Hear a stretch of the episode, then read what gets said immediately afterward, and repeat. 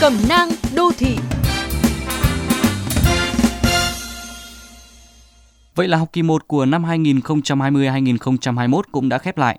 Trên mạng xã hội, đâu đó đã xuất hiện bảng điểm của các bậc phụ huynh, đa phần là các bà mẹ khoe khéo về thành tích học tập của con mình. Niềm vui, sự tự hào hiện rõ trên từng con chữ. Nhưng có bao giờ các bậc phụ huynh nghĩ đến cảm giác của lũ trẻ? Vẫn biết rằng việc khoe điểm của con lên mạng là thể hiện niềm vui của các bậc phụ huynh khi thấy con học tốt và chúng ta có thể thông cảm vì cha mẹ nào cũng yêu và mong con thành tài. Nhưng về phía các con, chưa chắc chúng đã thoải mái khi cha mẹ làm vậy. Điểm cao thì không sao, nhưng nhỡ làm bài không tốt, chắc lũ trẻ sẽ áp lực lắm trong bữa cơm chiều, khi mấy hôm trước mẹ của chúng còn gọi chúng là thần đồng. Khoe điểm của con lên mạng đối với nhiều phụ huynh, học sinh còn là liều thuốc độc với những trường mắc bệnh thành tích, là tác nhân hình thành thói coi thành tích hơn kiến thức.